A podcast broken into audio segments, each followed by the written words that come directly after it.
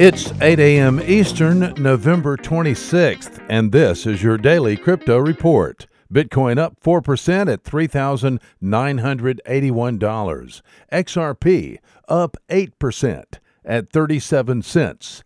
And Ethereum up 5% at $115. These are your leaders by market cap. Top gainers in the last 24 hours Factom up 29%. MonaCoin up 26%, and Bitcoin Cash up 23%. Happy Cyber Monday to our United States based listeners. Today's news. Ohio has become the first of these United States to allow taxes to be paid in Bitcoin.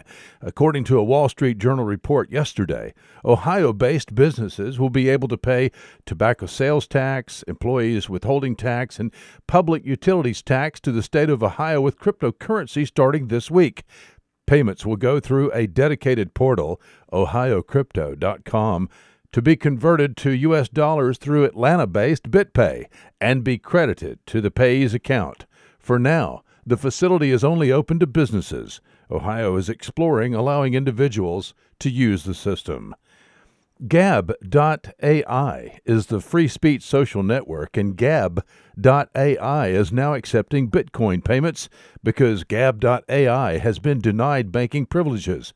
Gab.ai founder Andrew Torba revealed the decision in a conversation with CCN.com. Gab.ai will be working with BitPay. And Malaysia Minister of Finance Lim Guan Eng said today Malaysia's central bank, Bank Negara Malaysia, will have to be consulted regarding any cryptocurrency projects in that country. Lim Guan Eng made the statement in Malaysia's parliament. Referring to new cryptocurrency projects, the Minister of Finance said, quote, don't do it without Bank Negara's guidelines or directive on the matter to avoid doing something wrong and against the law. Unquote. Want more? Visit us at dailycryptoreport.io for sources and links. Find us on social media and everywhere you podcast under Daily Crypto Report. You might know about climate change, but do you know how it's changing life on our coasts? I'm Carlyle Calhoun, co host of Sea Change, the award nominated podcast from WWNO, New Orleans Public Radio, and PRX.